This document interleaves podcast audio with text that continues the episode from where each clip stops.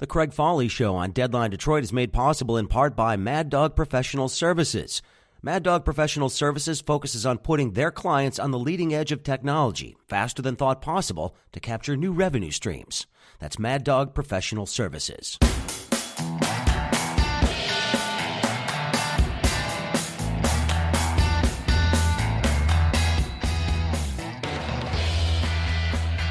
Hi, Craig Foley here. This is Deadline Detroit, the week that was on the Craig Foley Show on Deadline Detroit. And as usual, I have Nancy Derringer and Allan Lengel from Deadline Detroit here to talk about the news of the week, the stuff that uh, has been getting headlines and, and attention on Deadline Detroit. And this is not something that was exclusive to us, but huge news coming out of uh, coming out of the federal courts yesterday, upholding a challenge to Michigan's uh, state senate district lines, suggesting that Michigan was uh, the victim of a partisan gerrymander almost 10 years ago. Shocking. Yeah. absolutely. Uh, anybody that's looked at the lines around the state senate districts and the congressional districts here knows that something was a little amiss here. But a three judge panel unanimously unanimously suggested that Michigan's were a partisan gerrymander and basically told the Supreme Court please listen to us on this issue because the Supreme Court is looking at another gerrymandering case, two of them, as a matter of fact. Uh, but we're looking at a potential special election here for all of the state Senate seats. So 38 seats could be impacted by this. And this could fundamentally alter the state of Michigan politics. Oh, absolutely. It's about certainly will. time. Yeah. it is. It is About kind of nice to time. know that, that Oh. maybe the districts will be drawn so that you know there might be a choice there. Well, you know, I mean, this has been pointed out time and again. You cannot call a district gerrymander just by looking at it. You have to because there's so many things that go into you know drawing district lines. You have to think of communities of interest, and you know, it's there. There's county you know there's all kinds of stuff that goes into it i can't get into all of it right now but it was i think i believe they actually said this was a particularly blatant and egregious case of it and Well, the you know emails- the emails that were email- i was just going to say the emails help. that came out uh, during this thing and the uh, the dem garbage. Let's put all, put all the dem garbage here, and you know that Yeah. was just a big middle finger to Sandy Levin, and you know they were just this. It's like the the takeaway for this for some people should be don't write stuff down. You know, it's like do the mafia thing. You know, where you only meet people in person or only talk through. Use or the- like- That would be use the the Donald Trump thing. use Don't, don't cryptic take any notes. don't take notes. Exactly. and Use, the cryptic take apps notes. there. Here's you know here's here's part of the the ruling yesterday. It says today this court joins the growing chorus of federal courts that have in recent years held that partisan gerrymandering is unconstitutional, and then it goes on to say that the First and Fourteenth Amendment rights are, are diluted. It deliberately dilutes the power of their votes by placing them in districts that were intentionally drawn to ensure a particular partisan outcome in each district. And I mean, it seems so criminal. I mean, it, it almost should be a, a criminal act to be that blatant and try to manipulate the voting. I mean, what's the difference between? I mean, maybe Russia could help with the gerrymandering. I mean, well, it was bad. And if you look at the way the districts were drawn, I mean, just any look at the map, and you're like, oh, they found a way to exercise, you know, to take Pontiac away from the equation for the rest of Oakland County, the towns that surround it, and curl it, do a little curly cue around to make sure it's included with, you know, a big section of Detroit, and mm-hmm. then the gross points, which. If you are a Republican in Grosse talking about Pointe, a you con- don't have a chance to vote for a candidate you would like to support. You- I mean, We're, t- we're talking about the congress- U.S. those are the- congressional districts or the or well, the state. I'm talking about all. They're all bad. Yeah, they are. They are. They're all bad. Now, this actually only That impacts one in the state particular, senate. yeah. Now, the weird thing about this is, though, is these people were elected to four-year terms. Now they've got to run in a special after only 2 Mm-hmm. Um, and I, I think the Republicans are, are going to find their large majority probably cut down by a few. How many uh, percentage points did Gretchen Whitmer win by? Nine, Something I believe. along those lines, yeah. exactly. And even Dana Nessel, uh, you know, who was uh, probably the least mainstream statewide candidate, was able to pull it out. So, you know, the blue wave was absolutely reality in Michigan last fall, and if it can be sustained, uh, you're right, it's going to upend the entire. and- and I'm not even looking at a wave. I just, you know, I, I think that most people would like to live in a district where there's at least a semblance of competition, um, where people actually have to work for your vote. Um, Sure. And and there are also some who argue that you know by having more. Uh, evenly drawn districts, you're going to get more mainstream candidates. It doesn't allow the fringes on either side to emerge because you've got to appeal to a broader base. Right, exactly. well, it just seems so unfair. It's just so One unfair. The whole concept is just so unfair, and that it's it's been like this for so long. Well, Well, yeah, and- we're, we're at the end of the cycle here, so they basically got eight years out of this. But Yeah. I mean, it was clearly their intent to make sure that they had a Republican majority for a long time here in Michigan, especially in the state Senate. And and you know, when you look at the voting population, just say you split it 50-50, one party should not then win.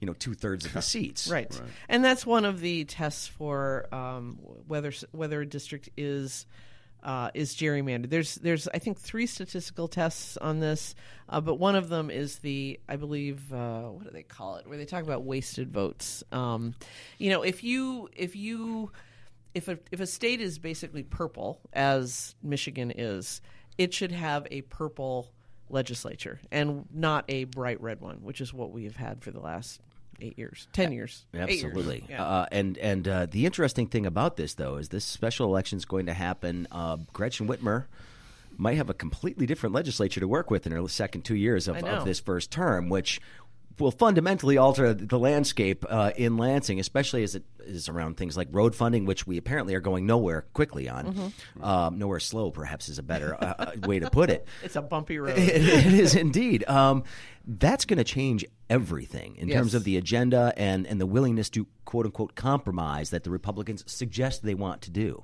no, you know, it's interesting when you talk about. I mean, Michigan's considered a blue state still, even though it lost. Uh, Trump Trump won it, but it Color seems- is Trump anyway. I Yeah, mean, Trump, Trump is- sort of like a fuchsia. guy I don't know what you has- call that. He is not an ideologue by any means, but uh, but what you see is every there's an al- an alter they alternate from Democrat to Republican. I mean, we had Blanchard, then we had Engler, then you know Granholm, and then you know Rick Snyder, and now we have a Democrat again. So it's interesting how how even I mean it's Michigan, Michigan, can go either, either way, but it, it has leaned generally more blue than red. Well, that's which is why I, I call it a purple state because you're right. It it, it goes back and forth. We have um, we've alternated the governor's office for the last however many years. I've only lived here for 15, so I've you know through two.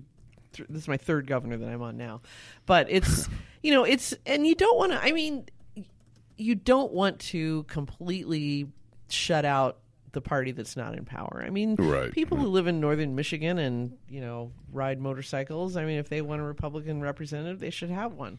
Um, nobody's talking about about turning the Upper Peninsula blue or the Northern Lower Peninsula blue, um, but at the same time, the idea that a predominant or a, a legislature that is dominated by rural Republicans can have that much power in a state which is dealing with some significant urban problems is it's a little it's a little galling. Right. Well, interestingly enough, speaking of galling, uh, the Michigan GOP has sent out a fundraising letter around this issue already. Uh, I was reading about this this morning. That's what fundraising is. Talking about activist judges trying to steal the legislature away from the Republicans, and I had to remind some people that, of course, one of the judges that ruled uh, on this case was, of course, a George W. Bush appointee. So I'm wondering what world we are living in when George W. Bush appointees are now liberal activist judges. That tells you how far we have jumped the shark. Right, It's, right. it's insane, you know, and just it, it- there's no possibility of anybody being honest and maybe suggesting, maybe suggesting that these justices were doing their jobs, interpreting the law and looking at the evidence in front of them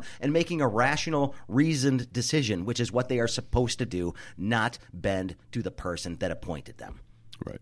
I, Rant over. okay, Right. I was just well, well, we saw that in the Supreme Court with uh, what- what's what's uh, the Supreme Court justice who, who was a Republican who was they were trying to squeeze her out because she was going to vote to to allow Yeah. the gerrymandering Yeah. vote Right. to go forward. It's all her And- fault. Yeah. And, and you talk about, I mean, talking about people trying to Beth extort Clement. a judge, trying to basically tell the judge, you rule this way or you're not going to get our support. I mean, I- yeah, how, I- how dangerous? I do believe I how railed dangerous against that is at that? the time as well. Well, speaking of of dangerous, um, you guys mentioned Dana Nessel a little bit earlier on. Of course, our Attorney General. She is no stranger to controversy. Um, she obviously has been very open about her very left positions on a number of issues, and she made the uh, statement the other day that if Michigan passes an anti-abortion bill, she's not going to enforce it. This now has led State Senator Mike Shirkey, of course, the Republican leader in the Senate, to suggest that they have not ruled out impeaching Dana Nessel for her failure, as they say, to uphold the law. Now, granted, she hasn't done anything yet because this law hasn't been passed. Uh, but what about the specter of the Republicans threatening uh, a duly elected official with impeachment before any evidence of any suggested crimes has even come up?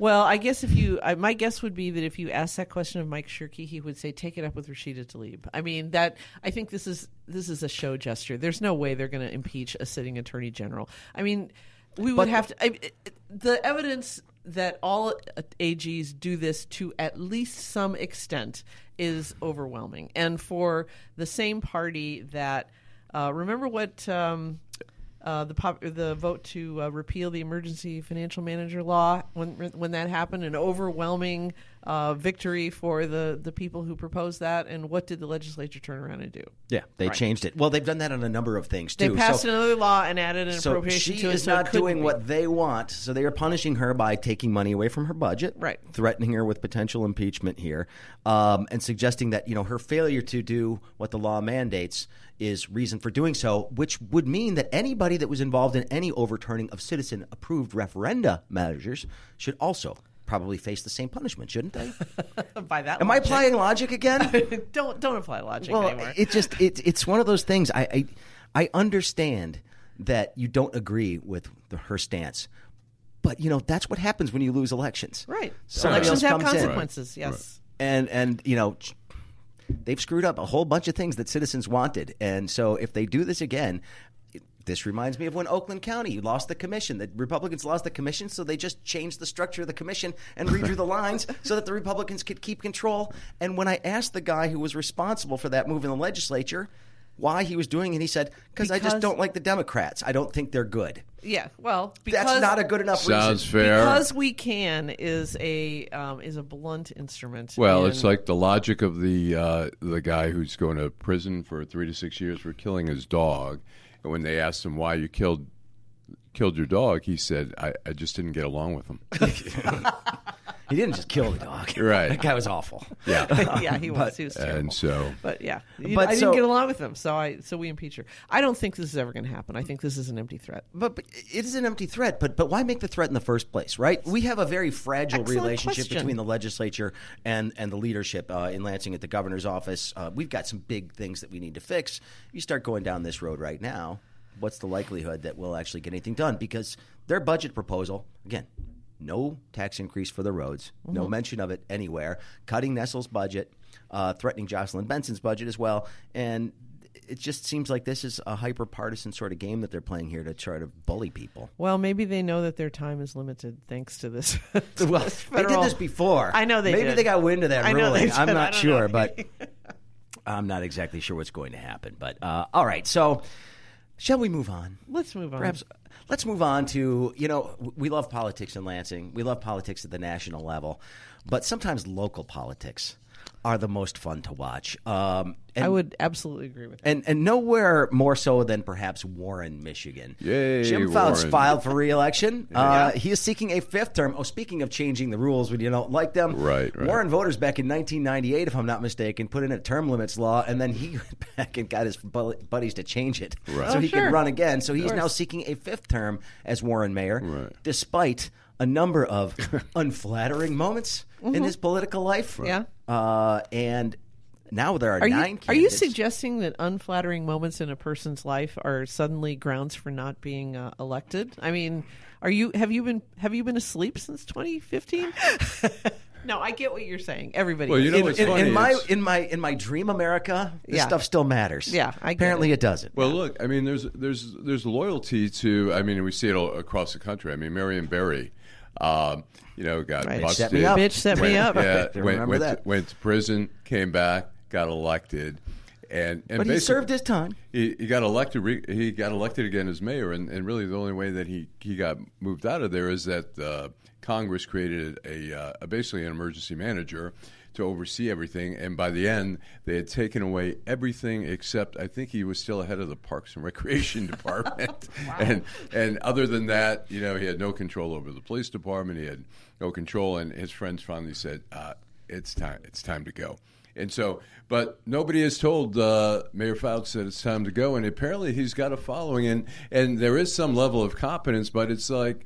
You know, with with what cost? It's the same that you know we're, we're seeing with President Trump. It's like maybe there's some good things happening, but look what he's done to the presidency. Look how his behavior is so offensive to many people, not all. Some people think it's great, but Are you suggesting that the mayor of Warren should be some sort of like you know paragon of uh, of decency? I mean, Right. this is Warren we're talking about, Right, right. right? No, I mean not to not to disparage Warren. It's a cheap joke, but you're right. I mean, he's got his constituency. He has his fans, and he what- makes the city run. I mean, it, uh, despite all the ugliness of, of his Hey, the train's running on time has never been a good reason to keep Right. somebody in office, as we know. It- well, his- it, it never has, but it, it, it has on the other. Remember hand. his Facebook post after I believe Amazon had rejected New York City. He said, "Come to the city with the best fund balance in Michigan." So they got a good fund balance. And what. LED So- lights in right. the Yeah, streets? yeah, that's right. You know, that's I right. think this, but this is something that I think it, it- we're going to have to consider. Um, Mayor Fouts has, I mean, we,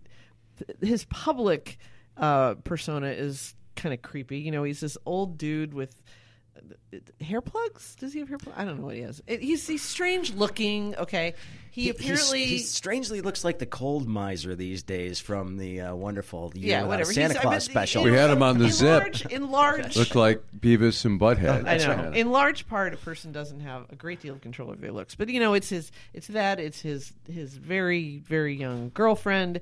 Um, it's the the remarks he makes in his office. But keep in mind those those were recorded secretly, right, by somebody who probably had a phone in their pocket and you know mm-hmm. got him talking about you know people with Down syndrome and so forth. And I think there's a, a risk of blowback when something like that happens because we all say things in the privacy of our own. Do you say what he said? No, I don't say what he said, but Oh I'm sure of all the things that I've said, I've- you know, in a in an office setting in my home, somebody is going to find something in there that they don't Well, like. I- I- potentially, but you know, None of us are perfect. these were not jokes. I know. No, No, no, they were it, not was, it was pretty vile. I know, I, they I, were th- I think his biggest fear at this point is that if he loses the mayor's job, that he won't be able to date young women. Oh. I mean, it's Because going to be. mayor of Warren is just that's a chick magnet well, right there. apparently it's it's worked, and we want to know his secret. He is 76, though, and um, I don't want to use this as a ham-handed transition into Joe Biden announcing for um, president. but at 76, when I mean, do we believe in retirement in this country anymore for politicians? I guess Well, I don't think most of us can. So I'll be working till I I'm know. Did you 76. see, by the way, uh, the Washington Post did a story where they interviewed Anita Hill because apparently before Joe Biden announced, he called up Anita Hill to apologize, and she f- said that she found it very uh, unsatisfactory. Yes. that, Uh, so Well, you know, they're they're going to lose the family joke. Oh, is it Joe? You know, every time that somebody knocks on the door, oh, is it Joe Biden coming to apologize? so, so if he actually does, the joke doesn't work anymore. Yeah. So All right, hey, two 76 year olds. Go ahead. we need to take a break, though. We'll come back to this notion in just a second. Uh, lots of comments coming in on Facebook as we do this live today, which I appreciate as well. Uh, we have Nick who says, Alas, this country tends to only use blunt instruments. That's about right. Okay. That's where we are right now. So I appreciate that. Uh, let us know what you think about the conversation. We'll be right back on the Craig Foley Show on Deadline Detroit, the week that was. I, if only I could speak like Walter Cronkite, it'd be great. uh, that's the way it was. That's right. We'll be right back. Stay with us.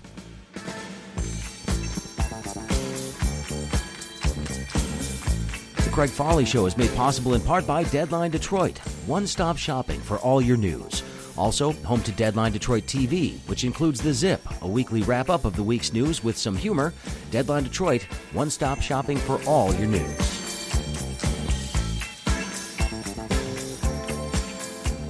All right, this is the Craig Foley Show on Deadline Detroit. Allan Lengel and Nancy Derringer from Deadline are here with me today for, of course, the week that was, where we take a look back. All right, we had uh, somebody who wanted to tell a Marion Barry I joke, actually got, and, and I Nancy wants to talk about seventy-six-year-olds. I, I, have have a couple of quick Marion Barry stories, but one of them was I was doing a story on Ben's Chili Bowl, which was sort of an institution there on of course, New it Street. is. and- Kwame helped make it famous in yeah, Detroit. everybody. Bill Cosby was a, a regular there and friends with the family, and so I was real so I, the correct trifecta yeah, of I- honor. I, I did a uh, I did a 40th anniversary piece, so I was interviewing a bunch of people, including Marion Barry, and he gave me one of the best lines. I, I always love this line. I, I he said, "Ben's Chili Bowls for everyone. It's for people who've been to Morehouse, and people who got no house. but you know, one other thing. Here's a little journalistic thing. Interesting. When I first got to the Washington Post in 1997, uh, I'd been there maybe three, four months, and in retrospect, I would have maybe put up a fight about doing this assignment, but. Marion Barry was mayor again, and he was saying that he was living a clean life. He was loyal to his wife, and meanwhile, you know, some of the city hall reporters said no, he's got girlfriends here and there. So they sent me to do uh, stakeouts, and I remember, I, I remember sitting about a half, uh, about a half a block from the house where his alleged girlfriend was, and it was about about a block from the train station there on North Capitol. And I just remember calling friends and going, you know, you can't believe what they got me doing. and, and fortunately, he never showed up. But I always thought, like, what if he did show up? What do I have to jump in the bedroom Yeah. and like? You just jump out of the car. What are you doing, Mary Barry? Right, right. it's- it's, uh, yeah, I'm yeah. going we to have Disney World. we have we have experience with that in uh, locally uh, in recent months. So Yes, yes, anyway. we Yes. do. Yes, we Okay, do. moving but on. Uh, that they hired a private, they hired a private eye to do that, though. Yeah, know, they did. so Right. They didn't use you know their talent to go out there and, and Sure. and right. stake Set it out there for many All right. hours. So, Nancy, we're going to go to you on this one because you wrote a column that got a lot of attention uh, Oh, for right. Deadline this week about The- the uh, one Sanford Sanford Nelson Nelson, who's yes. a person that uh, his real estate company's been buying up a lot of Eastern Market. Uh, there is now the real prospect that the Russell Street Deli may be closing as a result of their failure to negotiate a new lease or work out some conflicts with the lease Mm-hmm. with Sanford Nelson. Uh, you suggested that he stop being such a schmuck. I think Yeah. is the phrase that you used. Um, you know this is this is one of those things that not everybody's on board with this whole new Detroit idea, but this is one that seems to be getting a lot of people converted to that sort of mindset. Well, and it's funny because Eastern Market is one of those neighborhoods where I believe New Detroit and Old Detroit get along pretty well. Okay. I mean, you have not only the New Detroit places like the Detroit City Distillery and, you know, the the dog place, the pet supply place that sells eighty dollar collars made by Shinola, and you know the uh, the Supino's Pizza, and all these places that I think you could call New Detroit. And then you have the old Detroit places like Burt's Marketplace, and you used to have Farmer's Restaurant, the Vivios, yeah, the stuff. Vivios, exactly. And then, you know, the food and the market days and everything else. And so it's like, it's one place where it's not Midtown. It's not that awful, the tin roof place opening at Chelly's Chili. I mean, it's a great, it's a great melding of the two, right? And on Saturdays, you can see everybody in Detroit is there. You know, you see poor people who are buying with, you know, food stamps and you can see wealthy people who are like buying, you know, weird greens it's just a great place the way it is. And so why this guy and this guy came in, you know, Sanford Nelson and his investors, who include I think Larry Mongo and uh, Sure. the Foss guy, and anyway, and they come in and they start buying buildings, and you know, there's no crime in that. Um, a lot of these buildings have not had significant maintenance for quite some time. Um, I understand that he's going to have to get more money out of them if he's going to keep them up. But to immediately pick a fight with a place that has been there for 20 some years, that is beloved by everybody who sits in there, who, uh, a place that pays its workers well, that offers some health insurance. I mean, to pick a fight with them of all people and to do it publicly just strikes me as really Well, dumb. was it public? Did they publicly pick the fight with them? I mean, that's the question because who who went to the media first on this one? Well, I believe Ben Hall went to the the Russell Street Deli guy Yes. went to the media first on this, but and and he did record. This is he, he pulled a Mayor Fouts. He did record this conversation, but at the same time, um, the idea that the tenant is responsible for significant structural building repair in a in a building that they're renting space in, um, I think that is absolutely Yeah, typically you would do this in a court if, if there indeed Right. was was if you feel that the tenant was responsible for the damage to the place and you Right. want to get that money out of them, yes, you take care of that in court. Do it quietly because nobody wins Right. in this publicity war. Because Russell Street Deli is again one of those things people are going to rally behind it no matter what the truth is around this story. Right. and so you know the PR battle has been lost by Mr. Nelson already. Well, and that's that's my point. It's like get a good PR team and let them advise you. Take listen to their advice and take it before you do any more of these kinds of things because Well, you know- you're going to go down in local history as the guy who ruined a tr- of uh, Eastern uh, Market. Yeah, I mean, the, the thing is,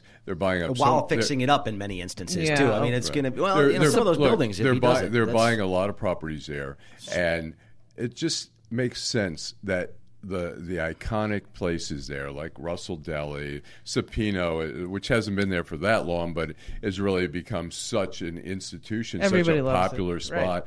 And you leave those alone. What are you going to make for what you're going to make a little extra money on the rent? You're going to lose on on public image, and if you care at all about that, and maybe you don't. Look at look at Matty Moroun.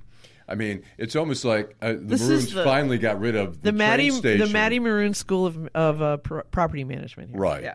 and it's like there's there's not a lot of forth, forethought going into it. But Matty Moroun now it's almost like Detroit's looking for a new Matty Moroun, and here is you know the Nelsons coming in, and and I don't know if it's fair to say that, but you know I mean Matty Moroun had that train station forever, and then interestingly Made a when- whole bunch of money on it when it when, sold. when too. they sold it, they suddenly the son was trying to come off as his visionary. Well, we were just looking for the right buyer. No, they were they were land speculators Right. who held on to that forever. and they're they're about and to cash in at the Chrysler plant too. So Yeah. I mean, you know, and left it Smart. as you know in, in disrepair for so long, like the Ilitches. Really, I mean, Well, we're gonna get to them next. For 15 years, you know, collecting all this uh, property and. Detroit did not need the Ilitches to develop that area. That area, even without the stadium, would have been developing. I, I lived there for a year and a half, and that area was begging to be the next. They had their uh, finger on the scale Yeah. there, but well, and I think actually there were a lot of people that were. I mean, I knew that there was going to be a hockey arena there ten before ten years before it happened.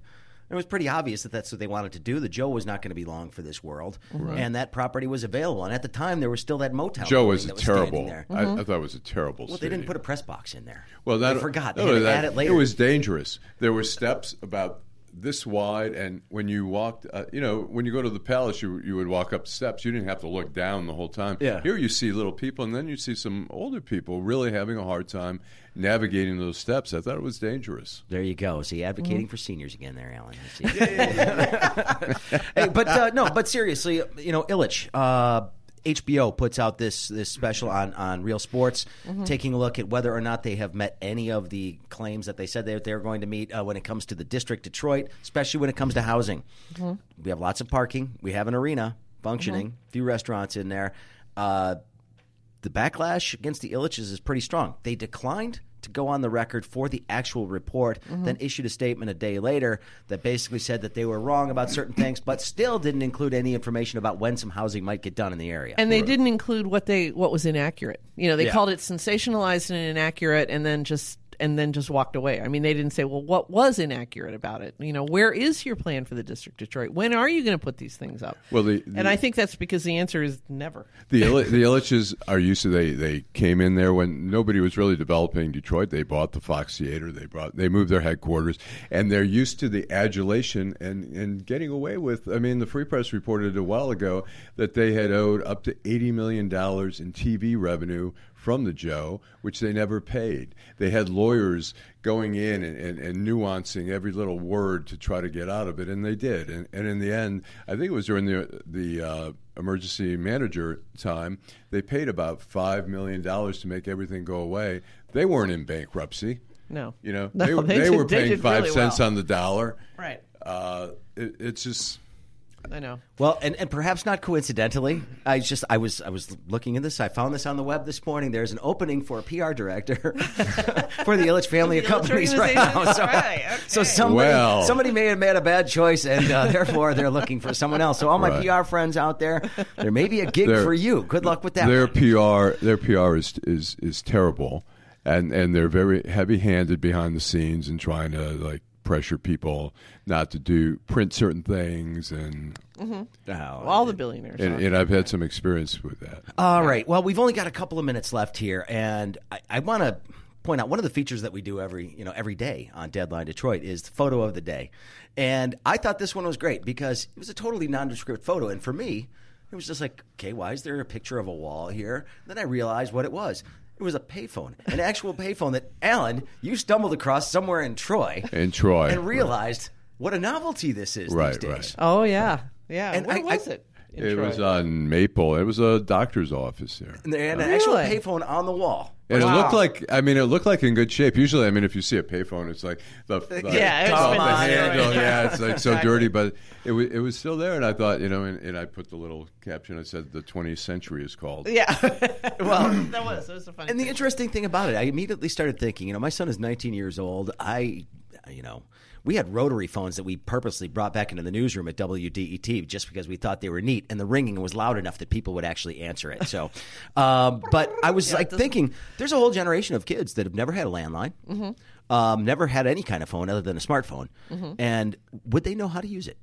Would they Well, know how I to use a payphone? They- because you'd have to know the number. I believe there's actually a viral video out there of two kids that are about 19 with a with a rotary phone in front of them, and whoever was doing the thing said you have 10 minutes to to call this number, and and they they didn't make it. Right. I mean, they yeah, finally couldn't figure out like when you do you go all the way around and put your finger in the seven and go like that. and- Well, I mean- but you know, typewriters is another thing now. I mean, some people have never seen a typewriter, and to explain, like, okay, this metal little letter presses up against a ink ribbon, and uh, I mean, it's it's amazing, really, what you, what you typewriter. think about. I did too. I, I you know, G, IBM Selectric. That's what we first had in the newsroom when I started. Those things you could fly on one of Selectrics those. are great, but I'll tell you what, And the I ball writers really too. did Electrics enjoy. are- I yeah. really enjoyed those old Underwood manuals that we had in my college newspaper, and they, we used to fight over particular. Hey ones. kids, they Yeah. also like Bit-O-Honeys and Werther's Original. All the candy that you don't eat anymore because they're Milk old. duds. Well, remember when we were talking on opening day? Somebody was giving away crack boxes of Cracker Jack. Yes. Right. and we were talking about how um, you know it's just it's like the, the the prize is all wrong now, and it just isn't the same. And I wonder how many kids know when these when the when they stand up during the seventh inning and sing "Take Me Out to the Ball Game" what Cracker Jack actually is. You know, it's good. It's caramel corn, kids. caramel corn with some peanuts in there, and they put these little prizes in there. Yeah. Sometimes the prizes Candy are good. Now they're all covered online. There should be a comeback for Cracker Peanuts Jacks, and a think. prize. That's what you get in Cracker Jack. See, I can remember all these stupid. Wow. Well, see, I can't remember my own phone number, but I can remember all these jingles from when I was a little kid. Well, then the payphone is not going to work for you. no, it absolutely won't. Although I Well- had a good memory for those. Go ahead. We do have to wrap up. Okay. It is time to wrap up the week that was. And uh, hey, quick reminder on Monday, we'll have the Monday Follies. We're going to be doing it right here. I've got some good guests lined up for that on Monday. Uh, I've got to come up through some of the funnier news of the week. And there was, oh, my favorite was the story of the woman who shot her husband. She was a 68 year old woman, shot her husband and maimed him. She's going to jail for like 16 years Mm-hmm. for killing her husband because she found porn on his computer. She Oh, called really? it adultery with pictures. I thought, I thought the punchline was going to be, I didn't like him anymore. We didn't get That's along. usually the answer. We But that's going to be on Monday. So, everybody, thank you for checking it out. And uh, if you like what we're doing, let us know. Appreciate the comments that came in on the page today. Share it with your friends. let them know that we're doing this every Friday here, the week that was, with, of course, myself, Allan Lengel, and Nancy Derringer from Deadline Detroit. We appreciate it very much. Thanks to Michael Lucido for engineering the broadcast once again. And thanks to all of you for checking it out. We'll see you next week. Have a great weekend.